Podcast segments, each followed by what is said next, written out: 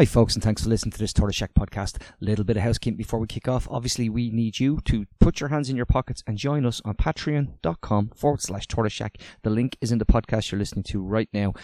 It's the easiest bit of activism you can do once a month, and for the price of a fancy cup of coffee and a scone, you get access to all of our podcasts as quickly as we can turn them around, including a brilliant conversation we had in the last couple of hours with Konstantin Gordiev in Denver, Colorado, and that's out right now alongside all of our back catalogue of over 1,300 podcasts in one consolidated feed, so you never miss an episode.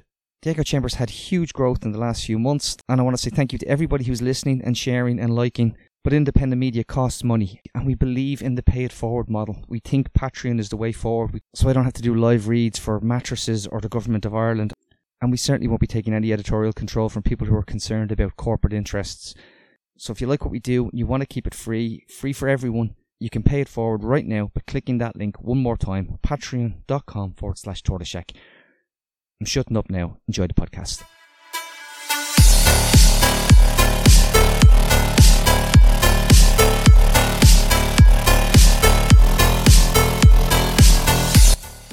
Hello and welcome to the Hello. Shrapnel podcast.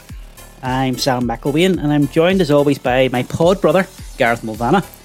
And tonight, Gareth, we're joined by, well, Beano Niblock. I'm going to read through this and it doesn't do him justice. He's an ex-Loyalist prisoner, he's a poet and a playwright. And his new play, The Man Who Swallowed the Dictionary, is about to launch in the lyric. How you doing, Beano? I'm doing fine, Sam. Thank you. Thanks, Beano. I think it's been all of uh, 10 minutes since we last talked. Yeah, not a problem, Gareth. Thanks, and I'm, and thanks both uh, to both of you for all your support along the way. It, it means a lot to me. Not at all. I mean, it must be a relief to see the play finally being staged. I know it's been a labour of love for you. So, can you tell us about the journey you've been on with it? Yeah, sure. Um, oh well, it's, it's a long journey. Um, sometimes it, it was it was um enjoyable. Sometimes it wasn't. Sometimes it was frustrating. David, Davy, Davy Ervine, uh, who, who I was friends with and, and had known for fifty years, ha, um, died in January two thousand and seven. In January two thousand and eight, and this is before my first play, Reason to Believe, went out. I, I had a notion of, of doing something around Davy's legacy because I thought he warranted it um, as, as a leader, I thought, of working class loyalism who took huge risks in, in trying to move um, loyalism forward. Uh, so uh, uh, basically, what I did was I went to his brother Brian, who at that stage I think was deputy leader of the PUP, the Dawn Purvis, and asked him. I've told him that, that, that I had an idea of writing something about Davy. Did he want to collaborate? And He said to me, "No, but in a constructive way." He says, "I have no problems with you doing anything yourself, but it's just a wee bit too fresh for me." Um, but but do, do what you're doing. That was 2008. I continued to write at it periodically, and um, but I never ever finished it. I got it about halfway there. I would I would imagine, um, and during during that period though, I was lucky enough to get a small amount of funding to put some of the minor scenes on. And I can remember doing that in the Skainos. I think I remember it in the Crumlin Road Jail as well, which were probably, I think you were at, Gareth, at, at, at both of them. But the the thing was that there didn't seem to be too much interest in it, so it went into the bottom drawer. That was it for, for years. And I lost the impetus and I lost, basically, I lost the interest in, in, in continuing until um, 2021 when I was contacted um, on a different matter by Martin Lynch, uh, who's the the uh, director of, of Green Shoot Productions, and said to me, "Whatever happened to the stuff you're writing about about David Ervine?" And I said, "Tell me, it's, it's more or less shelved." He says, "Send me what you have." I did that, and he came back to me and says, "Well, Green Shoot would like the commission to finish a play." Um, that that was brilliant news, brilliant, but it, it also was um, it, it it became very not problematic, but it, it, it, it caused me a lot of anxiety that here I was for the first time in my life writing the deadlines and, and writing for a commission. And I found that, well, I found that quite challenging and I found it um, quite difficult. But, but long story short, um, I completed um, last year to 2022 um, after a lot of to and fro, and Martin sent it to Jimmy Fay, who's an artistic director of, of the Lyric Theatre, and he came back and says, Yes, we want to put that on as part of our spring programme 2023. Then, when when it was going into production, um, Matthew McElhinney came in as director, and Matthew, as you know, was the son of Marie Jones and Ian McElhinney, and there's a director in his own right and an actor in his own right. And then uh, uh, uh, it caused me to rewrite a lot again.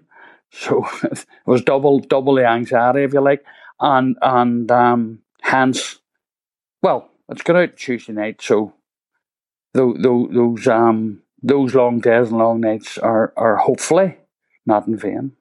So you started working on a piece about Davy a year on from his death, so that would have been you know early two thousand and eight and the play's coming out now. But in those 15 years, you actually uh, produced two other very well received plays. The first being Reason to Believe, and the second being Tartan. So, for, for people who aren't familiar with your work and, and the trajectory that you've gone through with those plays, can you talk a wee bit about them to give people an idea? Yeah, sure. Um, Reason to Believe came about, and um, I had just delved into writing, to, to be honest. I had no, I had no um, uh, no reason to be writing drama as such. I just wrote, um, uh, a lot of it, uh, a lot of it found a bin quite early. Um, was more interested in maybe short stories, mm, stuff like that. Maybe a bit of poetry and prose, but but but, I didn't show it to many people because I wasn't confident and, and, and I didn't know um, if it was good enough. You know, but I always, I always at, at that stage, you always sent some of them stuff to two or three people who I trusted, who would say, "Tell me yes or no." And unbeknown to me, for the reason to believe play, which was in two thousand and nine, I'd start. I'd also started writing it in late two thousand and eight. And the story behind that is that I had a, a, a very, very close friend who was one of the funnest people I ever met in my life. And he was a real character. And he was diagnosed with, with um, terminal cancer in 2008. And I had this idea about him, and that's how that particular play developed, where anybody who's seen the play or anybody who hasn't, doesn't matter. It was um, two old friends with a paramilitary background. Um, had, I found out at the same time that they both terminal cancer.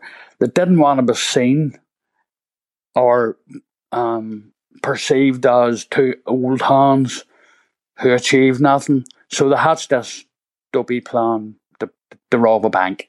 And there were two, two, two older men at the time. But anyway, it was, it was, a, it was a dark comedy as such, but based, based on my friend having having terminal cancer, you know, and and that the the uh, the script that I sent out to a couple of different people, unbeknownst to me, one of them sent it to Jo Egan. God rest her, she died at Christmas, um, and uh, and was great loss to to the arts here. And she contacted me. I didn't know Jo. She contacted me and says, I get you a reading for this. What she did, uh, she got a few quid together and we had a reading over in um, the university in York Street. And the reading was, was done by four people. Math, or sorry, David Ireland, um, Don Gordon, Abigail McGibbon, and um, Ivan Little. They were complimentary about it and said, ah, I could go places, go places. Out of that, there, the, the, the you know, probably at the behest of Jo, Jo drove it, and luckily enough, we got funding to put it on, and was put on a couple of community venues um, around Belfast. It was well attended and well received. After that, um, know, continued writing. Um, the next the next thing it had that, that achieved that sort of status was Tartan, which was 2014, and I think most people who know me know that Tartan was largely autobiographical. Um, it charted um, w- w- w- in a fictional way um, my life from maybe 15, 16 up until 17, where I went through the gang culture, which was a tart movement in, in um, 1971, 72, late 70s, 71, 72, until I joined the Red Hand Commando in, in the 20th of July 1970, and that was the night before um, Bloody Friday. And that was the basis of the Tartan um, play, in that it, it showed young guys who had some sort of motivation to, uh, in a sectarian way, I must add, to, to do what they thought was right to to keep um, Ulster British, uh, and this was in the light of um, maybe some um, uh, from from politicians. You you had the these lead ons. Um, you had politicians telling you were doing right, and and and and you, you you had all that sort of stuff going on at the time, and you also had the rise of paramilitarism, particularly amongst the UDA in early 1972, that was encouraging young people to, to join and, and and do things that they wanted them to do. You know, you mentioned Bloody Friday there, and you yeah. you, you signed up just before it, but mm-hmm. it's quoted as, as Davy Ervine himself joined up after it in a, in a reaction yeah. to it. And that was the pivotal moment in his life where it changed direction. And yeah. me and Gareth, and, and, you yourself as well, we can point to different people and different pivotal mm-hmm. points, including the four step bombing and, and stuff like that. Your one came slightly before, but do you think the likes of those atrocities give fire to those sort of politicians you're talking about to lead us down these paths? Do you, do you think that sort of just perpetuates what they're doing? I, I, I, I do agree with you, Sam. I, mean, it's, it's, something that was mentioned on, on Talk Back on, on, on Friday with William Crawley, where Brian Ervine said the same thing, Davy's brother, that Davy um, said that, that the, the pivotal point for him was, was Bloody Friday and enough was enough. Something had to be done. And that's portrayed in the, in, in the play quite strongly. But if you go back a year to August 1971, where you had internment, or to January 1972, where you had um, the other bloody day, which was Bloody Sunday, they were pivotal moments for the Republican movement for recruiting young, not, now, maybe sometimes not young, people into the Republican movement until the provisional IRA. And that's what happened. Now, from my perspective, and and from from what I remember and growing up, and going through that period, yeah, yeah, those those politicians influenced me. No, I, I can remember going to to to a parade and uh, in um, the Victoria Park in September of 1971. Now, that was a month after internment, where we had our tartan gear on, our sorry, our, Wrangler gear on, as tartan gang members with a bit of tartan about us, and we were inspected by Bill Craig, Austin Ardill, Paisley, who recommended that we were the people to take the fight forward you know, and it was then that you started hearing the terms liquidate the enemy or we need to build dossiers on the enemy. You know, I, I didn't need told told that because from August 1971, I was making bombs as a 16 year old. I was arrested for making those bombs, still as a 16 year old in early 1972. Paisley didn't put me in Long Kesh. I, I, I was quite capable of doing that myself. But the narrative from and, and, and bear in mind, these not not only were elected politicians. Bill Craig was second, or was was a Home Affairs minister. Paisley was a leading politician plus a leading cleric. These people were waking up from a background knowing that a working class knee jerk reaction would result in massive recruitment for whatever paramilitary organisations were arising at the time.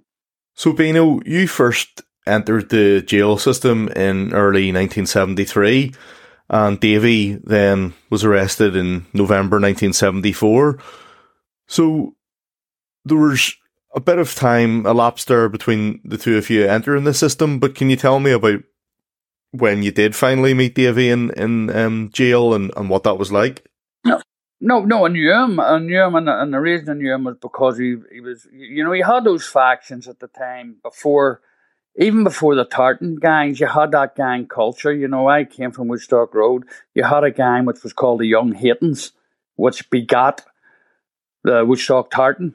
And basically, you went around different districts fighting with other gangs. And one of the gangs you fought with was quite infamous, but they came from about four or five hundred yards from where we lived, was the Ledley Hall. And Lad- the Ledley had a fierce reputation. Davy was part of Ledley. I knew he played for Ledley Boys Football Club. That's the only way I knew Davy um, at, at that per- particular time.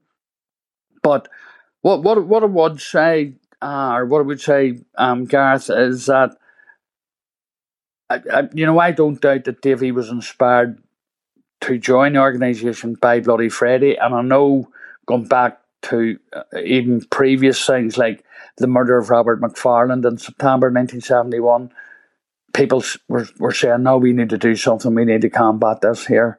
And uh, infamously, he was he was killed in, in one of those uh, torture murders, uh, and and was found in a short strand. But for me, I, I didn't. I it was an accumulative thing with me that that I was involved. I just thought I needed to do something from a very early age. I continued to do that as a freelancer or as part of the Tartan gang until mid 1972 when, when, when I joined the organisation. But I understand those, in inverted commas, pivotal moments for people that says, enough. you know, you've heard the Balmoral um, bombing on the Shankill, uh, bloody, bloody Friday, whatever, you know, and I get that. I know, I know that happened and I know it's a fact, but that wasn't the case for me. So I think there was a stage in this period where you know, Davy was in Long Kesh. Um, he was part of that system and that culture at the time. But then there there came a stage where you ended up in Magilligan. Can you talk about the process that led to that and the reasons for that? That's right. Um, I, I, I had been in on, on a bombing charge on a um, possession of pipe bombs and, and blast bombs.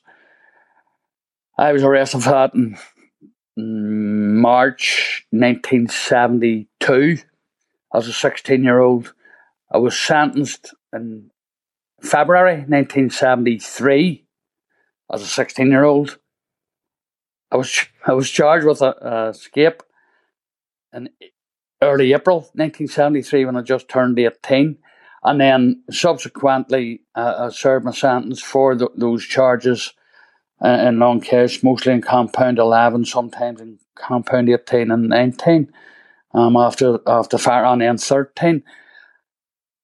When I, I was rearrested, the, the charge, the, the murder charge that I was charged with happened whilst I was on parole in February 1975. And I wasn't released. I was re- rearrested at the gate on the day I was getting out, it was 11th of March 1975. I was rearrested by detectives at the Gate along Kesh prison and taken straight to Castlereagh, subsequently charged with murder and returned to Crumlin Road jail, so I didn't get out. The first day I was in uh, uh, as a uh, recharged in, in B Wing in, in, in the old Crumlin Road jail, and I was in the cell of my own and I heard what I thought somebody called my name. Climbed up, looked out the window, and there was a guy standing there who I didn't even recognise. And he says to me, You don't really know me. I'm Davy Ervine. Blah, blah, blah. I heard you're, you've just been arrested. I says, oh. He says, Well, here. And he gave me a packet of digestive biscuits and a bottle of um, orange cordial. And that was the first I'd really met him. Um, and that was in probably March the 16th, 1975. So, can you tell me a bit about what Davy was like in Long Kesh? I mean, did he buy into the culture of what Gusty was trying to do when he arrived, or was there ever any resistance? Because I've heard both sides of the story where, you know, some people say he was very articulate and political and in the negotiations from, from the very beginning in the, in the Long Kesh context. Other people say he bought into the militant culture and he was still very much, you know, a diehard in that respect. So can you talk a wee bit about the, um, the sort of, uh, dynamics of that, please? Well, David, David was sentenced then and went to um, Compound 18 Long Kesh, um, where, where Gusty was at the time. I was then um, returned for trial and went to Compound 20, which is a remand um, compound for both UDA and UVF prisoners. So I was able to talk to Davy when they were going to football or at the wires, shouting through the wire and stuff like that there to him. But I was returned for trial the end of September in 1975. And when I was sentenced in 30th of September, I think it might have been, I was returned, I was, I was sent to Magilligan because at that time Long Kesh was overcrowded and they were sending people to Magilligan. So I went to Magilligan, basically at the start of October 1975. Um, I stayed there for almost exactly two years when the compounds closed in McGilligan because of lack of numbers, and we were returned. Well, UVF, I'm talking about UVF Red Hand. We were returned to Long Kesh, 30 of us, in October 1977. And, and they split us up into three compounds. It was 18, 19, and 21. Gusty was in 21.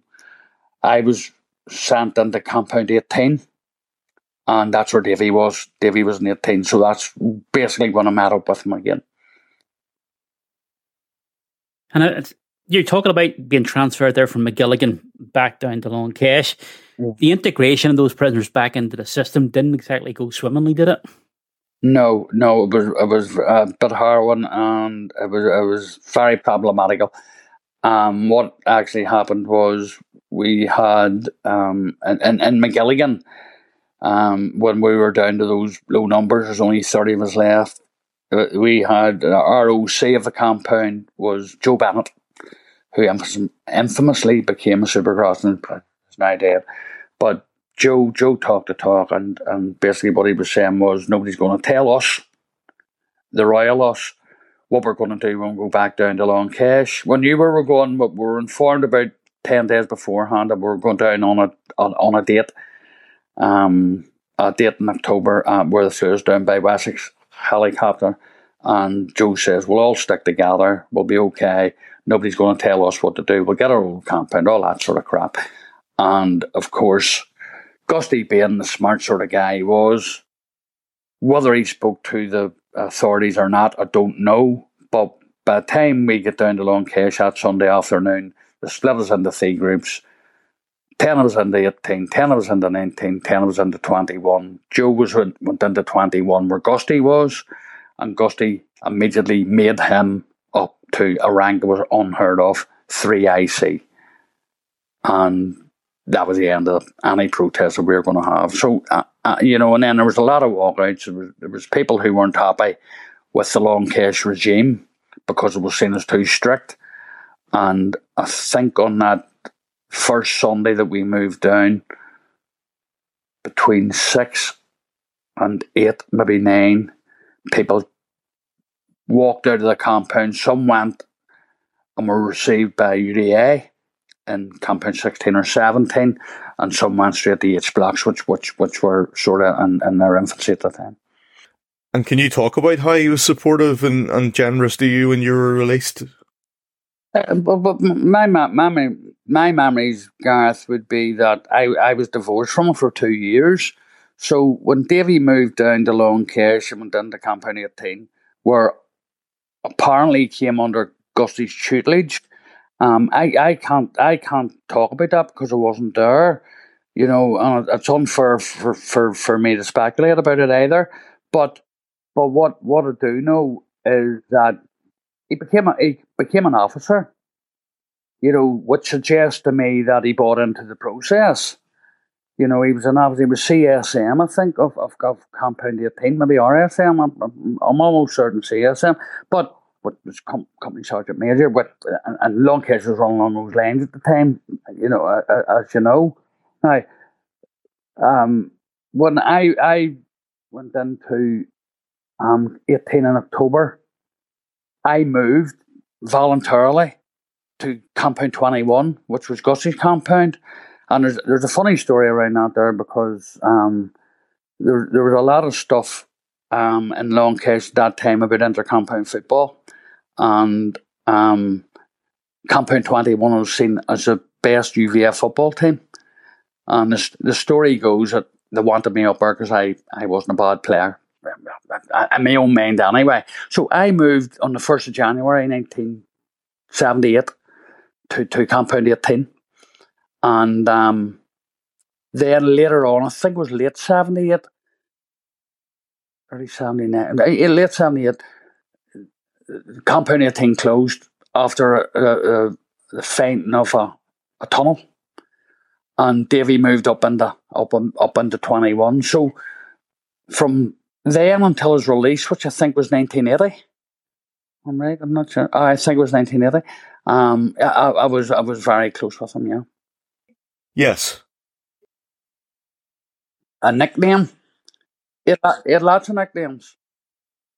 Some of them not repeatable, but but the ones I remember him by would be Blunderman, because he was prone to a few accidents, you know, or Bomber. Bomber was probably his most prolific one because you know there was there was him and what we called a bit of a think tank, who were all university or open university sort of students. Um, John Wallace, um, Billy Strain, um, but a lot of them would have would have watched religiously University Challenge, you know, and um, if they knew answers, like like the rest of us, when you watch a quiz program, you knew answers, you shout them out. If you didn't know answers, you look stupid. You know, but but Davy had had he, he was called, you know, um, not not in a bad way or not nothing vindictive, but D- Davy was always he he he, he had a real good sense of humor. I thought from from my point of view, he he was a deep sort of character, but he had this this this thing about him that you know, he liked giving the nicknames out as well. You know, he accepted Bomber, he accepted Blunderman, all all the stuff the day. But for instance, there, there was a guy who, who Davy would have been friendly with at that time. Uh, we, we, we guy called Billy McElroy, um, who who was from East Belfast, and at that, it was this time, the early eighties. You know, there's a famous German footballer called Karl Heinz Rummenigge I think some people remember him. But we Billy would have get up in the middle of the night and open cupboards looking for biscuits and crisps and stuff like that. You know, Davy christened him, christened him Karl Heinz Rummager. You know, I I had this. We had this system where you could listen on earphones. Uh, a wee thing that we had that you could listen on earphones to a hot radio without the hot radio being turned up at night I listened to a wee bit of late night jazz and stuff like that. I call because I was small.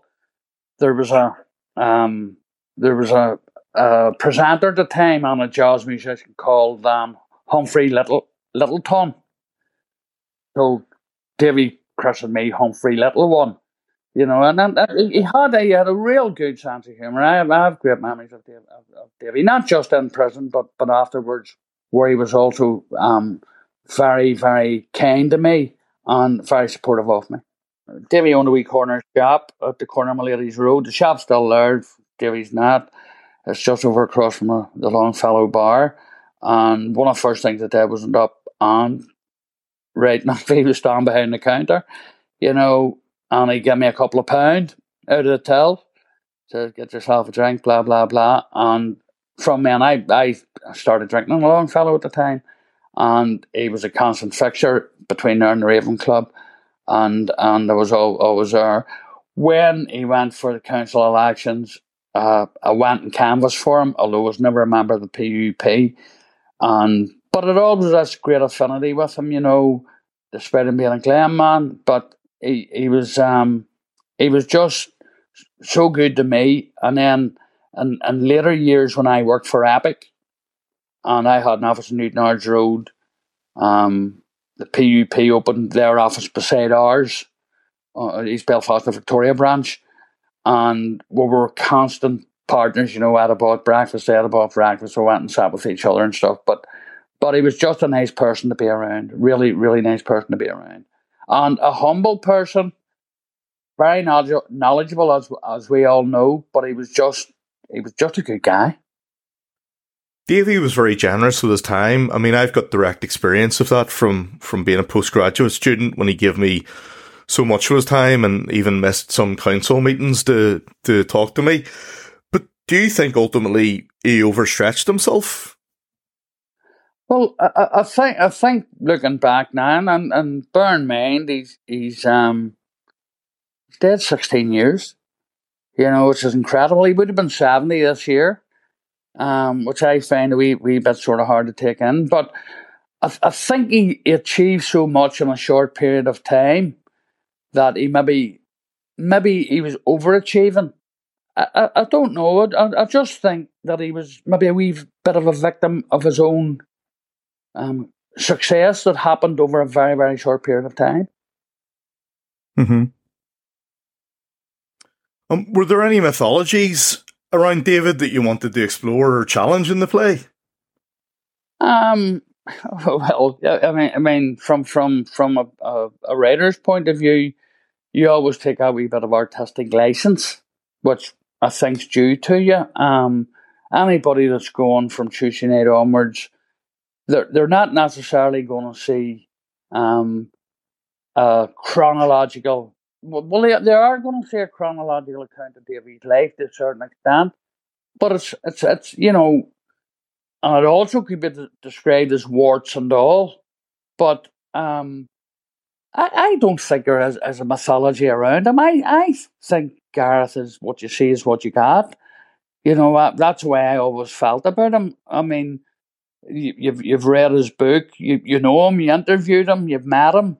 Um, I don't think there's any um, mythology or other ways about him. I, I think, in my opinion, and again, I, I wouldn't be saying I'm building Davy up here to be an icon, but uh, from from my point of view, what, what you see is what you got. That was Davy. And I, and I hope I hope the play portrays that. Yeah, one of, one of the things I had written down earlier on in sort of the notes before this was sometimes people hold Davy up to be some sort of political saint. Um, we would be in a better position with him, and that is to the extent true. But they put a lot of distance between Davy and his past life, how he got the jail in the first place. They they don't yeah. tend to put the two Davies together. Where if you look at other characters that we have around. If you want to look at his, his running mate, uh, Billy Hutchison, they, mm-hmm. they're inextricably linked. When they talk about Billy, they always go back to the prisoner and the loyalist and the paramilitary mm-hmm. Billy. Where with Davy, they sort of let that go. Um, mm-hmm. And, and they, they elevated Davy above that for some reason. And I think mm-hmm. it's just because the way he carried himself sometimes. He just, he seemed, aloof is mm-hmm. not the right word, but he just seemed to be able to rise through the echelons of, of where he was and just react to the company that he was in. Well, um, to, to, say to say other ways, Sam, I I think I, I would putting Hutchie down, which would never do, because I think he was a great servant to loyalism, and I think he was a great service to um to both the the, the um, council and, and to to to Stormont while he was there. But no, no, I, I, there, there's a certain amount of, of, of truth in what, what you're saying. Davy had this. Um, I I think he had this gift that he could fly with the eagles, but he could sit with the pigeons as well. You know, if you'd have went and seen Davy sitting in the Raven Club on a Friday afternoon after work, having a bat, drinking pints of Guinness, talking a load of crap with other Glentoran men or whatever about the next day's match, but but that, this is someone who graced the White House, Downing Street. You know, corridors of power. And he had the capacity to do that. You know, hence the title of the play is The Man Who Swallowed the Dictionary. Right? And and and I know some people are saying that ah, that's a wee bit derogatory. You know, I, I don't feel it is. I, to me, it's saying that this guy could be up at the top with people. You know, Senator George Mitchell, American government, Free State government, British government, or brigade staff. He had the capacity to do it, and I think he's done it very, very well. Just thinking, you know, one thing we talk about quite a lot, Beano, you know, nearly every time there's been an event on or, you know, a talk or something we've attended together uh, in relation to loyalism, we go back to this idea of stories disappearing. And I mean, obviously Henry Sinnerton had done the book on, on Davy's life, but you've propelled that into another sort of um, arena here with, with the play. So it's being recorded for posterity and, you know, Ed Moloney had done the same with Voices from the Grave. But I'm, I'm just wondering, I'm going to ask an obvious question. I know the answer to it, but are stories disappearing and, and what can we do to stop those stories disappearing, particularly within loyalism? Well, um, no, no I, I agree with you, and you're right. It is something we have spoke about at length. Um, as you know, and, and, again, I wouldn't be blowing my own trumpet, but I, have I've tried on different occasions. I work. I've worked with SAPIC. I've worked on my own. I work now uh, in a volunteer capacity with, with a couple of different groups. One's the Act Initiative, one's Survivors, Survivors of Suicide in East Belfast. Um, and I think it's important that that those stories, whatever they are, be told. Um, from the, the perspective you're talking about, is that you know, we, we had a thing last November in Crumlin Road Jail where all old compound men were, were attended this function. And the youngest person in the room, uh, you had to be an old compound man, the youngest person in the room was 65. The oldest was 93. Right. So you don't need to be a brain surgeon to work it out. People are going to die. From November to the end of January this year, after the after November get together, four of them had passed on. So there's four stories gone, unless they're um, collected. This year, I have been working with the ACT initiative to to uh, gather narratives from old compound men. To date, I've, I've interviewed 14 people from a, a, a wide range of areas uh, throughout um, Northern Ireland, and uh, uh, plan to complete that. Uh, there's 21 in total. I, I have another seven people interview, and their stories are immense. But the thing is, you know, if they're not told, and, and there's a couple of ways looking at this here, if they're not told, they're lost, or someone else will tell them. And that's that's what I don't want. You know, and I repeat this, and I've said it to you on a number of occasions. I've said to a load of people, when you look at a book that the Provies produced called Nor Meekly Serve My Time, um, it's the best book about prison I've, I've read and, and, and the conflict here. Why? It was written by the men themselves who was there. Nobody else could tell, tell those stories. And I think that's that's something that I would strive for. Those, those stories need to be told. As we speak, I know of three or four ex compound men who are seriously ill. You know, they pass on, their stories are gone unless they're recorded. Yeah, you know, I, would be, I'd be singing those words as well to everybody I can. We we are losing first hand accounts. We're going to get a second hand account, and as well meaning as they are, they're not as accurate.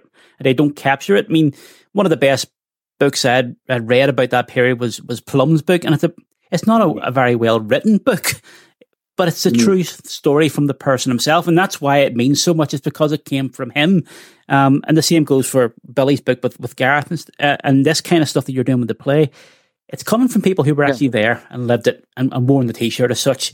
Um, but that, that's why we started the podcast. It, it, really was because we were sick of people saying nobody tells our story. Um, and we, we looked at different ways at how we tell our story, and this is the one we, we, we sort of came to that it was the best way forward. Um, but you'll probably know from researching the play and whatever else, people are very good to talk to you behind closed doors as such, and when it's not the public eye. But the minute you want to go public, or the minute you want to use names, they they clam up, and I don't see why people from from our community are are so reluctant to come forward with this kind of stuff. You know, it's. It's, it's not yeah. as if it's not out there in the public sphere already because it's, it's, it's there. It's in the court records. It's in the newspaper reports, uh, and for a lot of them, after they've served the time, they they remain fodder for the papers. There's stories there to be told, so yeah, it's yeah. there on paper already. Why don't they just come along and give their version? Because people people maybe don't want to hear, but it's something that we need to hear um, f- from these guys. How yeah. how do we do any more to encourage them to come forward? I, well, Sam, I, I mean, uh, I agree with hundred percent with what you're what you're saying, but the, the, the short answer is, um, to to your end questioner is, I'm not sure, because I I have um I have initiated myself or part of um, Long Kesh Inside Out, where where we encouraged ex-UVF or Red Hand Commandos to to engage on, a forum to express what they wanted to do. I have also done it on a on a, a, a closed Facebook page um, called Alma Mater. I've also done it, tried to do it on a on a, a forum called uh, Postscriptum, Latin for written after. Um, and it's just that it's, I, I know that I know part of the reason is that the the press or the you know the the media here get the hold of something and say, well, sure, you did this or you did that 50 years ago. And that that's fearful for people. People don't want to see their names in the paper. Listen, I'm going to get probably going to get some stick over the next couple of weeks with within the mainstream media, um, including the papers, because of who I am, because of what I did 50 years ago. Right, I can live with that. I because personally I've experienced it. Um, 15 years, 14 years ago, you know, whatever they're going to say about me is old uh, old, old, old stuff from from from from almost 50 years ago. I, I can get over that there, and I, I, but not everybody can, and I understand that.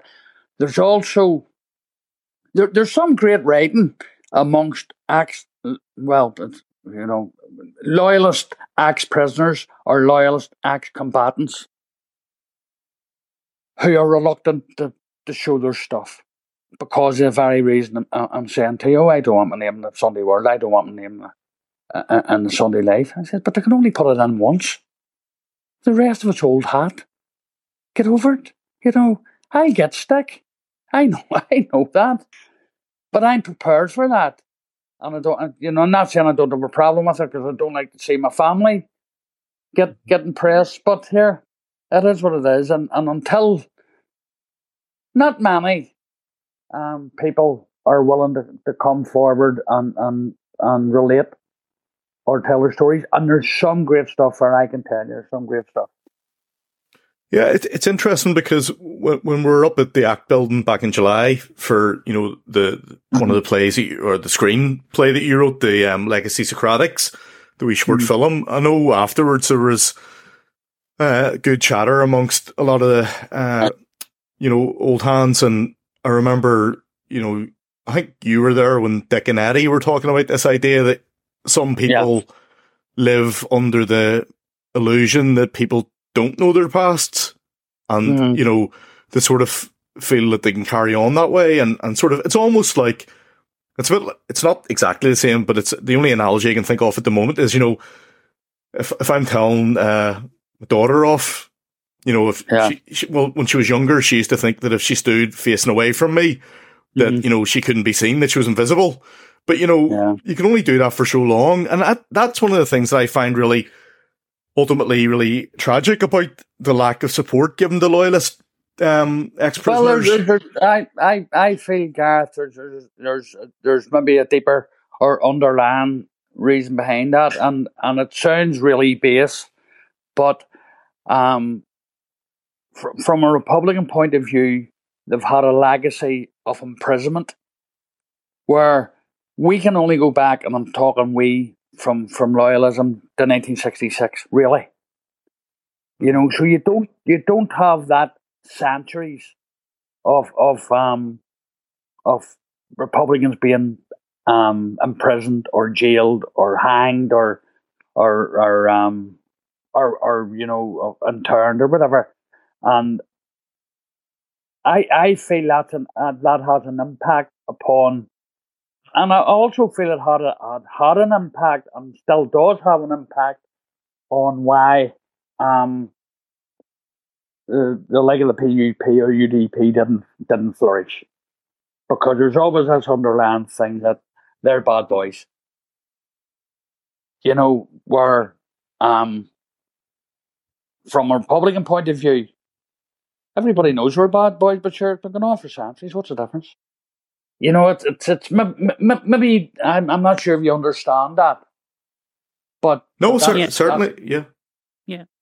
No, that's uh, it's really interesting because it's something you know I I I've written a wee bit about you know that, and it comes back to that idea of you know and I'll let Sam jump in after I make this point, but it's that idea that Sinn Féin, particularly, I always go back to this idea. Sinn Féin knew what they wanted to achieve. You know, around mm-hmm. the time of the hunger strikes, they had a strategy, and as you say, they leaned on the sort of historical idea of the struggle going back, you know, centuries, yeah. really um, about colonial oppression, whereas loyalism mm never had that, and they were they were never able to develop that big moment, yeah. particularly during during the recent um, conflict, where they could say, right, this is what we're going to lean on, this is going to be the narrative, and I suppose it comes back to that idea. You know, Republicans come back, come out of jail. Uh, particularly provisional Republicans, and they've got the support network of Sinn Féin yeah. and the sort of arm's length bodies that flow around that, and that's, that's good. That's a good thing. Yeah, that's I mean, a good thing in my opinion. So loyalism hasn't done that. No, but if you if you look at it from a different perspective, and that, and and you're going to hear a lot of noise in the background here. Some, some, but anyway, the, just the, doesn't the, like my what, my what viewpoint. I'm saying is, uh, is that um, you take somebody like well, we're on the subject, Davy Ervine. Davy's probably the most popular loyalist politician of his past fifty years. Why did he not get votes? Because he scraped through on almost every election. Why didn't I get votes? Simple. Yeah, he, he wasn't successful in the first election. He went was it eighty five? He no, for council. But but even even and and his last election, he virtually just got in. But the reason he didn't get votes is because you had um, people in that community saying, well, he's, he's, he's UVF man. He's an ex president. That's why. Yeah, if, yeah, you're such a popular character, why people not vote for him?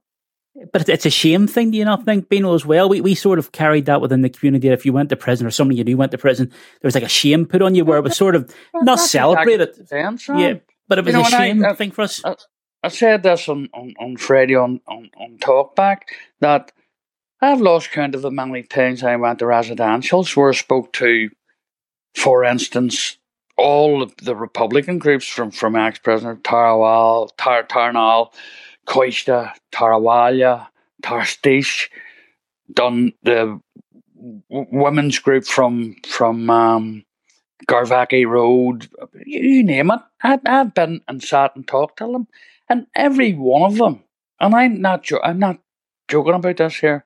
Every one of them, the person said, "I wish we had Davy Ervine. I wish we had Davy Ervine." You know, why why does Loyal not say that? You know, and that that was yeah. always a, a, a, bit of a brickbat for me because you know you're you're sort of saying, you know, if only. As you say, I mean, mm-hmm. I think a lot of Davies votes even maybe came, you know, second or third preference votes in those type of elections would have come from people like myself or other people yeah. in the Catholic community mm-hmm. who did retain a fondness for him. And it reminds me a wee bit of, you know, obviously Hutchie lost his seat there in the last election. Yeah. And he, he told me at the time before, before the results came out, he talked about canvassing up around, you know, West Belfast and how yeah. nearly every door he went to, people said, Hutchie, you're just what we need. We're sick of the DUP. We're never going to vote for them again. And he yeah. said to them, look, please don't say that because you're just getting my hopes up artificially.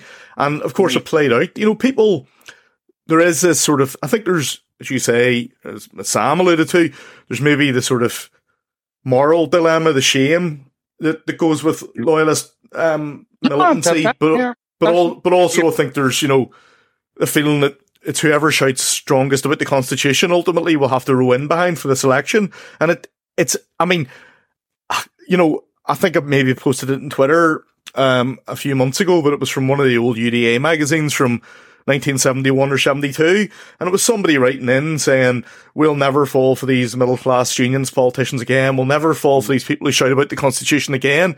And we're like, yeah. you know, it's 50, 50, 50, 50 years later. Yeah. And it's go, it's, it's, it's just like a, uh, what, what Davy said, you know, he talked about the hamster wheel to hell with, with the conflict, but it's like, a, that's the hamster wheel of, of loyalist politics, a conundrum.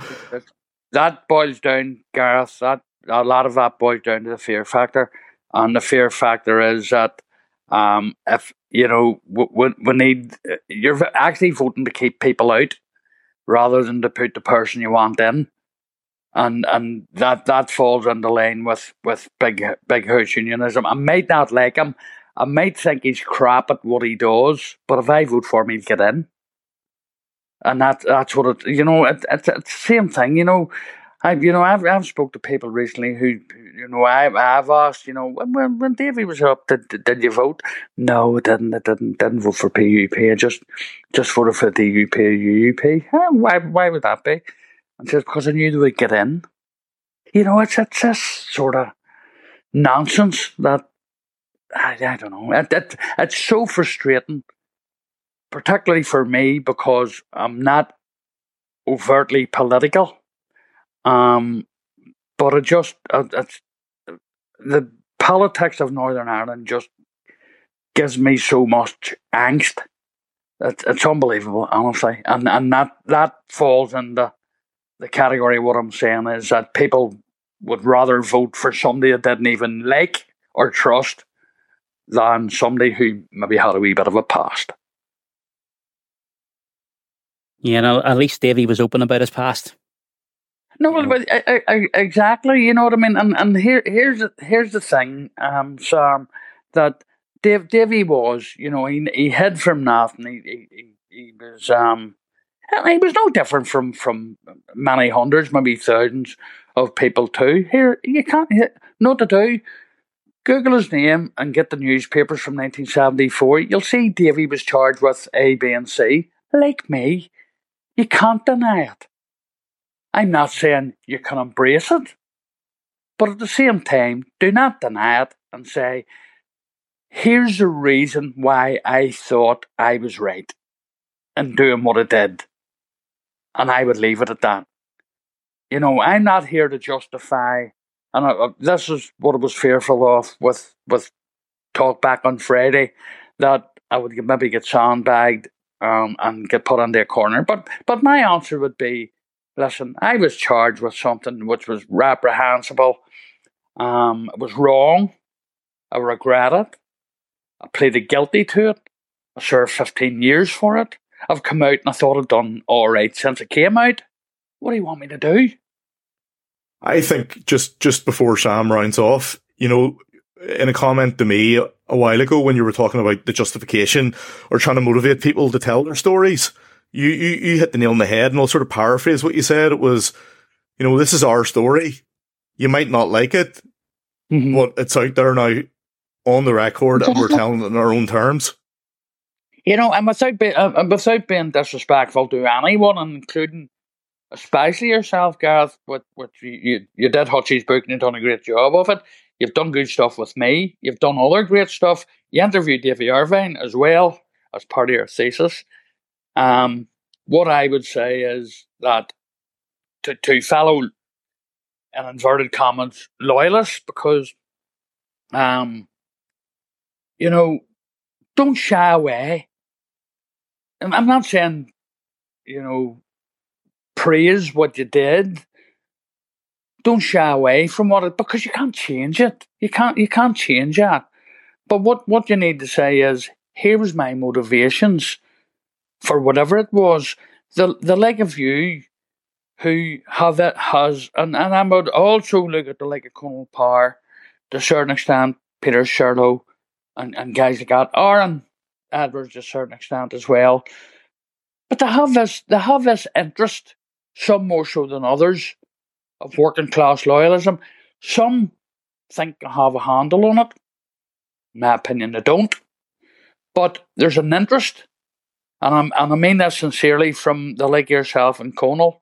They understand working class loyalism better than a lot of loyalists. And I have confidence in them, probably more than I have in, in, a, in a lot of loyalists.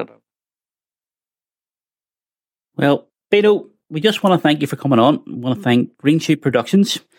And just going to read out a few of your dates that are coming up just to get people ahead yep. of where they can see this play. Um, the Lyric Theatre from the 29th of August to the 10th of September. Then you're on the road for a bit with McNeill Theatre, Strand Arts yep. Theatre, Down Arts Theatre, the Craic Theatre, the Newry Town Hall, the Braid Theatre, Island Arts Centre in Lisburn, mm. Theatre at the Mill, and in the Playhouse in Derry. Yeah, you're on the road what, quite a bit. One thing I would add there, Sam, I'm not sure whether you're aware of the the Strand um, Arts was down for the Thursday, fourteenth of September. Mm-hmm. It sold out quite quickly, so they've added a new date, which is Tuesday, the twelfth of September which fantastic. I'm also hearing is almost sold out. Brilliant. Brilliant, Beano. Brilliant. We'll, we'll be in um, the Lyric on Friday night. Yes, we'll be in the Lyric. Front row, booing away. Thanks, thanks for the warning. But we're, we're, a sniper on the roof, so don't be worrying. well, you know. is that I think on the Tuesday, it's opening night, I, I think yep. it sold out well. And um, we're able to um, from, from what from what I believe, overall there was five thousand two hundred tickets up for grabs. Um, yesterday, I spoke to Martin Lynch, and there were three thousand nine hundred sold. Oh, amazing! Brilliant. That's uh, you know, well deserved for all your hard work over the years, you know, because I mean I've known you for over ten years now, and I know how hard you work at this, so you know it's richly deserved. No, well, here, thank, thank you, and thank thanks Sam for uh, here and best wishes for the wee podcast. I know it um it's never easy and you're always looking for for um for people that that have a, a story to tell or or uh, an interesting side. Um, and I'm happy to, to work with this anytime. Thanks a lot. Thank you, Beano. Many Cheers. thanks. Good night. Good night. Good night.